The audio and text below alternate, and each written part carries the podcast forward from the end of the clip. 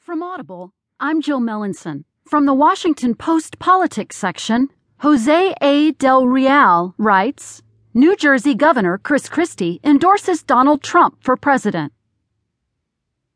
Republican presidential candidate Donald Trump on Friday received the high profile endorsement of New Jersey Governor Chris Christie, a stunning blow to the four remaining Republican White House hopefuls who are urgently hoping to stymie the billionaire's path to the nomination.